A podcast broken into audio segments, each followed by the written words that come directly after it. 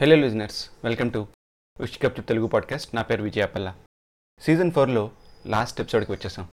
మీరు కనుక కొత్త లిజనర్ అయి ఉంటే సీజన్ వన్ నుండి స్టార్ట్ చేయండి. ఈ సీజన్ ఫోర్లో ఎపిసోడ్ టెన్ నేమ్ ఇంటి నెంబర్ థర్టీ త్రీ బి ఇక ఆలస్యం చేయకుండా ఎపిసోడ్లోకి వెళ్ళిపోదామా? దానికంటే ముందు ఒక చిన్న మాట. కరోనా ప్రభావం ఇండియాలో బాగానే ఉంది. గవర్నమెంట్ లాక్డౌన్ పెట్టకపోవడానికి సవా లక్ష కారణాలు బోల్డ్ అని పాలిటిక్స్ ఉంటాయి. కానీ మనం ఏం పర్లేదు అనుకుంటూ బయటికి వెళ్ళకూడదు. అర్జెన్సీ అయినా కూడా వెళ్ళకూడదు. ఎమర్జెన్సీ అయితేనే ఇంటి నుండి బయటకు వెళ్ళండి. మనకు కావాల్సిన ఐటమ్స్ అన్నీ కూడా ఆన్లైన్లో ఆర్డర్ ఇస్తే వెంటనే ఇంటికి వస్తున్నాయి. Develop your mask please please please take care of yourself and your family okay ఇక ఆలస్యం చేయకుండా స్టోరీలోకి వెళ్ళిపోదాం. నా పేరు రోహన్. విజయవాడలో పుట్టి పెరిగాను. నాకు చాలామంది ఫ్రెండ్స్ ఉన్నారు. జనరల్గా ఇద్దరు వయసులో ఉన్న కుర్రాళ్ళు అమ్మాయిల గురించో సినిమాల గురించో క్రికెట్ గురించో ఎక్కువగా కబుర్లు చెప్పుకుంటుంటారు అలాగే నేను నా స్నేహితుడు అమర్. డబ్బు గురించి కూడా ఎక్కువగా ఆలోచించేవాళ్ళం. అమర్ నేను కలిసే గ్రాడ్యుయేషన్ చేశాం. అమర్ చాలా మంచివాడు. ఇద్దరు స్నేహితుల మధ్య ఉండకూడదని అహం అని చెప్పాలి. మా మధ్య అహం లేదు. ఇద్దరం బాగా కలిసిపోయాం. ఇంజనీరింగ్ మొదటి సంవత్సరం నుండి ఇప్పటిదాకా. ఇంజనీరింగ్ తర్వాత ఇద్దరికి ఒక పెద్ద ఎంఎన్సీలో ఉద్యోగం వచ్చింది. కావున మేము గత టూ ఇయర్స్ నుండి చెన్నైలోని అన్నానగర్లో ఒక పెంట్ హౌస్ అద్దెకి తీసుకుని ఉంటున్నాం. అంటే అదొక ఇండివిజువల్ హౌస్. పైన మేము ఉంటున్నాం కిందన ఓనర్ ఉంటున్నాడు. మా వయసులో ఉన్న అబ్బాయిలు కొంతమంది పావలాకి రూపాయి విషయం చెప్తారు. అమర్ని కొంతమంది అలానే అంటారు కూడా. ఉన్నది ఉన్నట్టు చెప్తే పెద్ద ప్రయోగం లేదని ఇంకొంచెం మసాలా తగిలించి చెప్తూ ఉంటాడు. మా ఆఫీస్లో ఇలాంటి వాళ్ళు చాలామంది ఉన్నారు. ఇప్పుడు ప్రపంచానికి కూడా ఆ మసాలాయే కావాలి. ట్విట్టర్ ఫేస్బుక్లో కమెంట్స్ చూస్తే అసలు ఉన్న మ్యాటర్కి అక్కడ వచ్చే న్యూస్కి ఎక్కడ పొంతం లేదు. అందుకే మేము ఎప్పుడు న్యూస్ చదివింది కూడా లేదు. అమర్ నాకు పరిచయం అయినప్పటి నుండి ఇప్పటి వరకు అమ్మాయిల గురించి అడిగినది ఎక్కువ వాళ్ళతో మాట్లాడింది తక్కువ. అమర్ కొంచెం పొట్టుగా కళ్ళద్దాలు పెట్టుకుని ఉంటాడు. వాడికి ముందు నుండే బెదురు ఎక్కువ.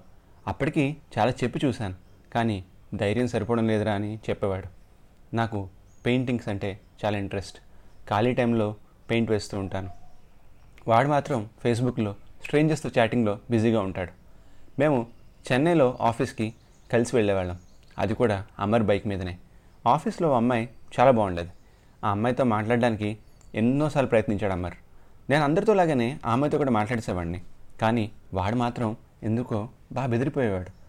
నేను వాడు బాగా అర్థం చేసుకుని ఆ అమ్మాయితో మాట్లాడడానికి కొన్ని సలహాలు చెప్పి పంపించాను. ఓ రోజు ఏదో విధంగా మాట్లాడడానికి ప్రయత్నించాడు. అప్పుడు హే సహనా నేను ఇలా ఇంతకుముందు ఎవరిని అడగలేదు. మొదటిసారి నిన్నే అడుగుతున్నాను. ఏంటి అది అంటే కాఫీకి వెళ్దాం అనుకుంటున్నాను. నువ్వు వస్తావేమో అని. ఓ ఏంటి? ఇంతకు ముందు ఎవరిని ఇలా అడగలేదా? మరి నువ్వు? అబ్బా నమ్మేమంటావా? నిజం సహనా ఎందుకంటే నేను కాఫీ తాగాను కాబట్టి. మరి ఇప్పుడు ఎందుకు అడిగావు? ఇప్పుడు తాగుతున్నావా? లేదు నీకు కాఫీ ఇష్టం కదా అందుకే. మరి నువ్వేం తాగుతావని అనుకుంటున్నావు కదా నేను హార్లిక్స్ తాగుతానులే. వెళ్దామంటే చెప్పు నా క్యాలెండర్లో బిజీ అని మార్క్ చేసుకుంటాను. సరే ఇప్పుడు నాకు మీటింగ్ ఉందా మరి? ఒక గంట అయ్యాక వెళ్దామా? అప్పుడు నాకు మీటింగ్ ఉంది. నీకు ఓకే అంటే మధ్యాహ్నం కలిసి లంచ్కి వెళ్దాం. ఏంటి అమర్? ముందు కాఫీ అన్నావు ఇప్పుడు లంచ్ అంటున్నావు. అనుకున్నంత అమాయకుడు ఏమీ కాదు నువ్వు. సర్లే వెళ్దాం అని సహానా చెప్పేసరికి ఆ రోజు అమ్మర్ ఆనందానికి ఇక హద్దులు లేకుండా పోయే మురిసిపోయాడు. నవ్వుకుంటూ నా డెస్క్ దగ్గరికి వచ్చి నన్ను హత్తుకున్నాడు. ఏం జరిగిందిరా అని అడిగితే సహానాతో లంచ్ ఆ తర్వాత ఐస్ క్రీమ్ ఇంకా చాలా జరిగాయని చెప్పి హ్యాపీగా ఫీల్ అయ్యాడు. ఇంకా ఆ రోజంతా హాయిగా సాగిపోయింది. నేను ఎక్కువగా డీటెయిల్స్లోకి వెళ్ళలేదు. అడిగితే వాడు డెఫినెట్గా ఏదో మసాలా యాడ్ చేసి నాకు నచ్చుతుంది అని అనుకుంటూ ఏదో చెప్పేవాడు. మా రూమ్ దగ్గర ఉండే ఓ పెద్ద చెట్టు కింద ఒక స్వామీజీ ఉంటున్నాడు. నాకు అతను చూస్తే అప్పుడప్పుడు పోలీసులకు పట్టుబడే దొంగ స్వామీజీలకు గుర్తొస్తూ ఉంటారు. కానీ జనం మాత్రం ఎక్కువగానే వస్తూ ఆయన బాగా నమ్ముతున్నారు. ఓ రోజు నేను అటువైపు నడుస్తూ వెళ్తుండగా నువ్వు త్వరలోనే చనిపోతావు అని అరిచాడు. నేను ఏంటి బే అంటున్నావు అని గొడవ దిగబోయాను. ఎంతలో? నా వెనకనే ఉన్న మా ఇంటి పని మనిషి ఆ స్వామీజీ కాళ్ళ మీద పడి తనని కాపాడమని మొరపెట్టుకుంది. అప్పుడు అర్థమైంది నాకు. చనిపోతావా అన్నది నన్ను కాదు నా వెనకున్న పని మనిషినని. ఇలాంటి అమాయకులు ఉన్నంత వరకు తనలాంటి దొంగ బాబాలకి కొదవలేదని అక్కడి నుండి వెళ్ళిపోతుంటే నన్ను పిలిచి నువ్వు కూడా నా దగ్గరికి పరిగెత్తుకుంటూ వస్తావు చూస్తూ ఉండు అన్నాడు. అప్పుడు నేను కూడా ఆయనతో అలాగే చూస్తూ ఉంటాను. అదే కనుక జరిగితే నీ ఈ ఇయర్ హిమాలయ ట్రిప్కి టికెట్స్ నేనే బుక్ చేస్తాను రా అని అనేసి అక్కడి నుండి వెళ్ళిపోయాను. మా రూమ్ వెనక వీధిలో ఒక గర్ల్స్ హాస్టల్ ఉంది. కానీ మా పెంట్ హౌస్ నుంచి చూస్తే ఎవరు కనపడరు కానీ కొంచెం నాయిస్ వచ్చేది. ఓ రోజు బాగా వాన పడి రోడ్లన్నీ వర్షంలో మునిగిపోయాయి. మేమిద్దరం మా పెంట్ హౌస్లో కూర్చుని కబుర్లు చెప్పుకుంటున్నాం. ఇంతలో పవర్ పోయింది. ఇప్పుడప్పుడే పవర్ రాదనుకుని పడుకోవడానికి రెడీ చేసుకుంటున్నాం. ఇంతలో ఎవరో మా తలుపు తట్టినట్టు చప్పుడవడంతో ఇద్దరం ఉలికి పడ్డాం ఎవరై ఉంటారా ఈ సమయంలో అని ఒకరి ముఖం ఒకరు చూసుకున్నాం. అమర్ తన భుజాలను పైకెత్తి ఏమో తెలీదు అన్నట్టు సైగ చేశాడు.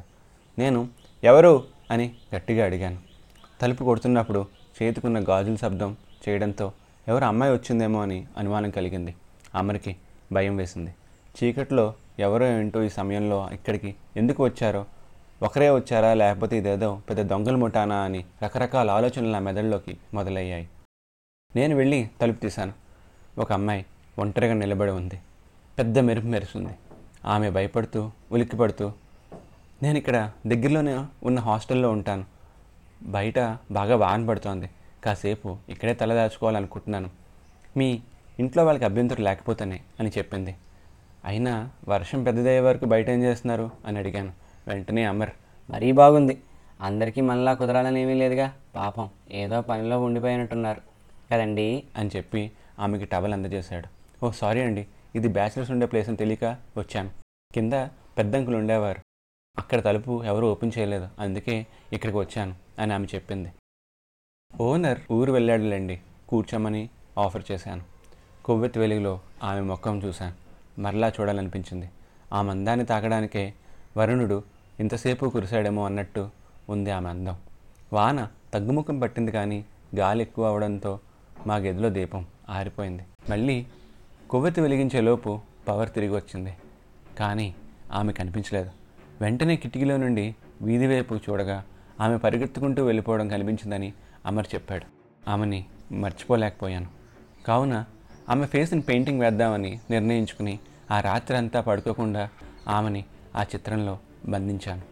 తెల్లవారుతుండగా అమర్ లేచాడు. అప్పటికే ఆమె చిత్రం గీయడం పూర్తయింది.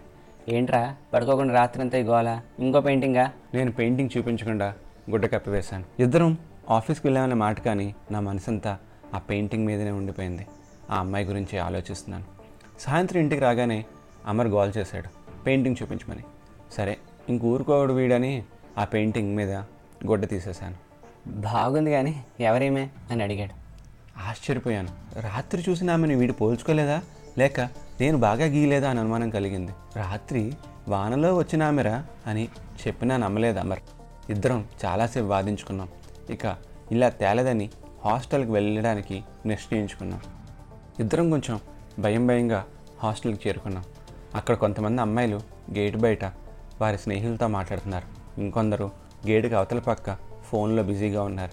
ఓ అమ్మాయి గేట్ లోపలికి వెళ్తుండగా ఆమెను ఆపి నేను గీసిన ఈ బొమ్మను చూపి ఈమె లోపల ఉంటున్నారు కదా అని అడిగాం.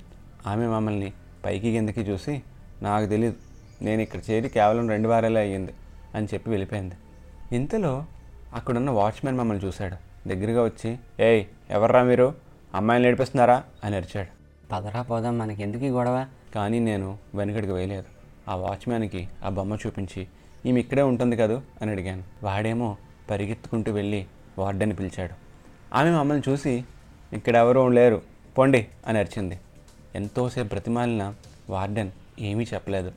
ఈ రాకేష్తో గొడవ ఎందుకని అక్కడి నుండి వెళ్ళిపోవడానికి సిద్ధమయ్యాం.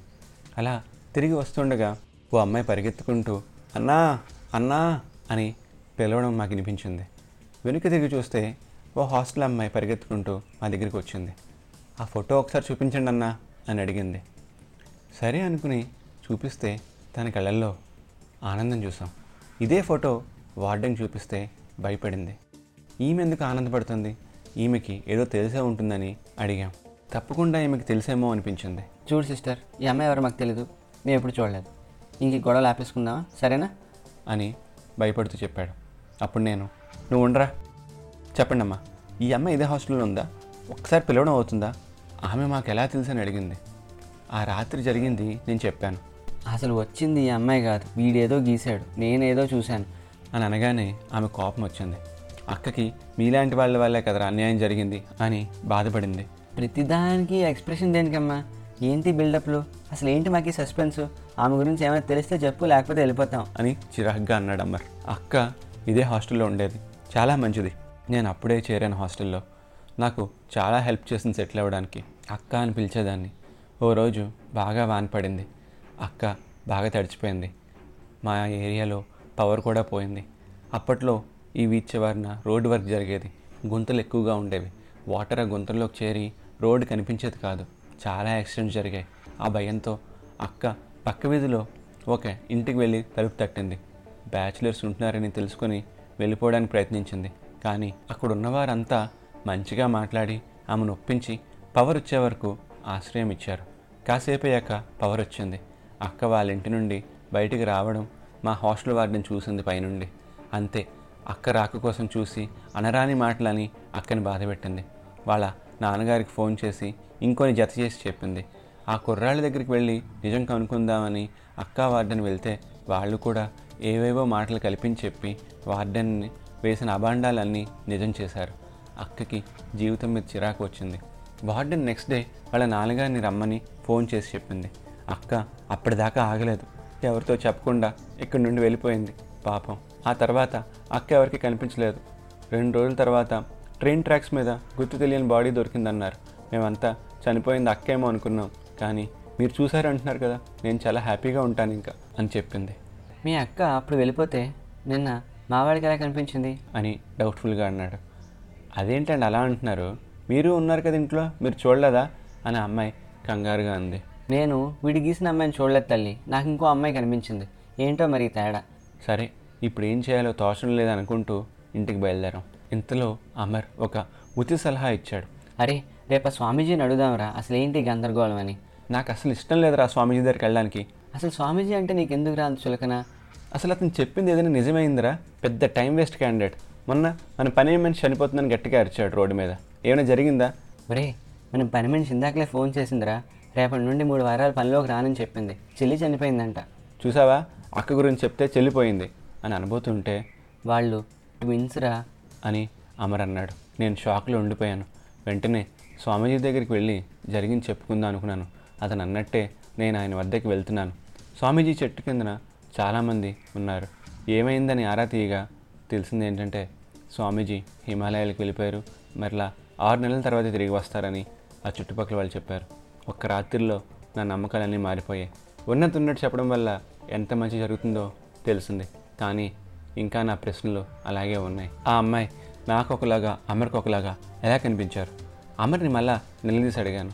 అప్పుడు అమర్ అంటే ఎలాగో పవర్ పోయింది కదా అని నేను నా కళ్ళద్దాలు తీసి పక్కన పెట్టాను రా. అందుకని ఆ అమ్మాయి సరిగ్గా చూడలేదు. కానీ ఆ పరిస్థితుల్లో నేను ఊహించుకున్న అమ్మాయి వేరే. నాకు వేరేలా కనిపించిందేమో అని అలా చెప్పాను రా నీతో. మళ్ళీ ఈ గొడవలు ఎందుకని నేను నమ్మించడానికి ట్రై చేశాను. ఇక్కడ కూడా మసాలా ఉంది. ప్రతి ఒక్కరూ ఏదో ఒక సమయంలో ఈ తప్పు చేస్తారు. దానివల్ల ఏమీ అవ్వదని అనుకుంటారు. కానీ పెద్ద ప్రమాదమే జరగవచ్చు. మన తలరాతలన్నీ బ్రహ్మ రాస్తాడని అంటారు. కానీ మనకు కష్టం వచ్చినప్పుడు బ్రహ్మం తప్ప చాలామంది దేవుళ్ళని మొక్కుతాం పూజిస్తాం. మరి బ్రహ్మ రాసిన తలరాత వల్లే కదా మనం ఇలా బిహేవ్ చేస్తున్నాం ఇలాంటి తప్పులు చేస్తున్నాం. అలాంటప్పుడు నరకంలో శిక్షలు ఎందుకు? పాపపుణ్యాల కాన్సెప్ట్ ఎందుకు? ఇంతకీ ఆ అమ్మాయి తర్వాత ఏమైనట్టు? నాకు కనిపించిన అమ్మాయి ఎవరైనట్టు? అది మీ ఊహకే వదిలేస్తున్నాను. కానీ దానికి మసాలా వేయాలా వద్దా అనేది మీ విజ్ఞాతను బట్టి ఉంటుంది. ఉన్నదిన్నట్టు చెప్పడం వలన అద్భుతాలు జరుగుతాయని నేను చెప్పడం లేదు. అనర్థాలు జరగపోవచ్చు అనే చెప్తున్నాను. సో ఇదండి ఇంటి number thirty three B story. మీకు నచ్చితే మీ ఫ్రెండ్స్కి ఫార్వర్డ్ చేయండి మీ ఫ్యామిలీకి రికమెండ్ చేయండి. అలానే ఇన్స్టా అండ్ ట్విట్టర్లో నన్ను ఫాలో అవ్వండి. నాతో మీరు మీ ఫీడ్బ్యాక్ని షేర్ చేసుకోవాలంటే Gupchup podcast Gmail dot com కూడా ఈమెయిల్ చేయవచ్చును. మళ్ళీ ఇంకో ఎపిసోడ్తో తర్వాత కలుద్దాం. అప్పటి వరకు గప్చుప్